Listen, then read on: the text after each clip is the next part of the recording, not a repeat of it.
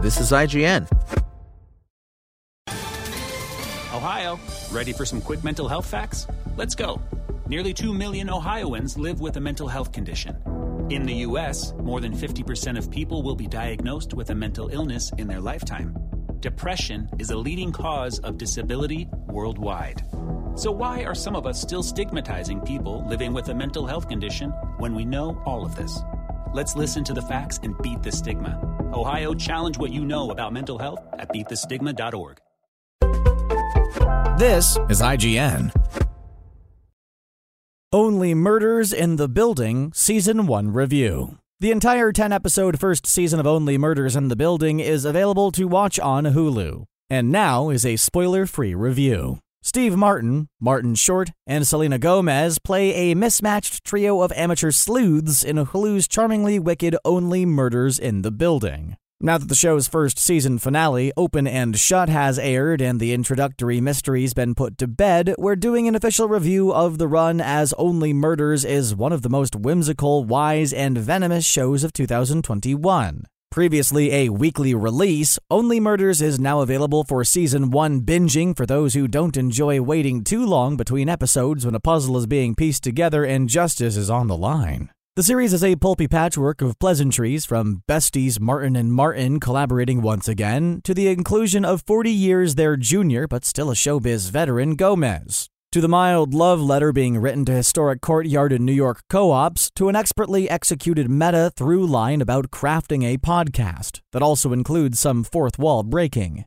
Only Murders in the Building is a winner, and even if you're able to get ahead of the who done it aspect a few episodes before the reveal, you'll enjoy being in this world so much that it won't matter. With season 2 already ago and currently in production, Only Murders will return with more ghoulish goings on at the Arconia. Though this first season's only notable drawback is the finale's split focus. Resolving the murder of Julian Chee's prickly loner Tim Kono, the main murder mystery, while simultaneously setting up next year's misadventures. But that's indicative of most season enders, to be fair. And in fact, if you look back through season 1, there are plenty of moments that solidly point to where the show is headed in season 2. Heck, the series even opens with a flash forward look ahead at where everything lands. Only Murders works on multiple levels. Firstly, it stands as a joyous showcase for two elder icons of comedy. And then as a warm friendship tale involving three outcasts, each inhabiting their own fair share of loneliness and self imposed isolation, learning to open up and experience life again.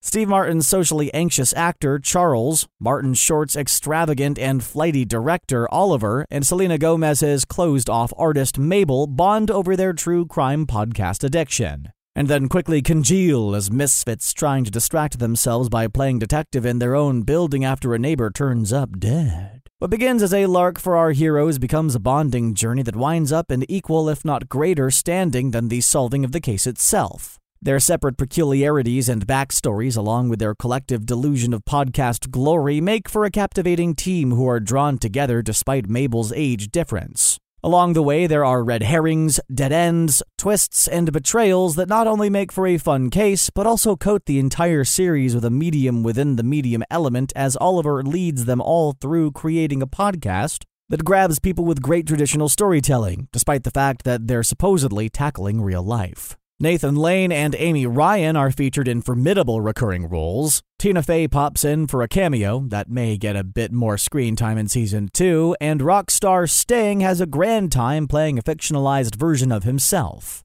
Siddhartha Khosla's melodic score makes for a bouncy earworm that's haunting enough to accompany doom and dread while also being malleable enough to make its way into other pieces that accentuate camaraderie and romance. Akin to Wes Anderson, Steve Martin and co creator John Hoffman, Looking, Grace and Frankie, have delivered a hilarious and heartfelt bit of R rated whimsy that occasionally presents itself like a dream or even a recollection. Characters address the audience, even speaking from beyond the grave, as the show sometimes lets you know it's aware of your own addiction to true crime and solving cases from your couch. The verdict Only Murders in the Building is a triumph of tone, character, and quirky meta layering. It's tricky to have a story itself also serve as a winking lesson about storytelling, but Only Murders is a gem of a show that can be both serious and playful. It can draw you in with warmth while also pushing you out a bit with self referential silliness. Steve Martin, Martin Short, and Selena Gomez make for an unbeatable triple combo, presenting characters you want to root for in the midst of a mystery designed to pull them all out of their shells. Spoken Layer. Want to learn how you can make smarter decisions with your money? Well, I've got the podcast for you. I'm Sean Pyles, and I host NerdWallet's Smart Money Podcast. Our show features our team of nerds, personal finance experts in credit cards, banking, investing, and more. And they'll help you make the most of your money while cutting through the clutter and misinformation in today's world of personal finance. You'll get clarity on strategies to help you build your wealth, invest wisely, shop for financial products, and plan for major life events. Listen to NerdWallet's Smart Money Podcast wherever you get your podcasts.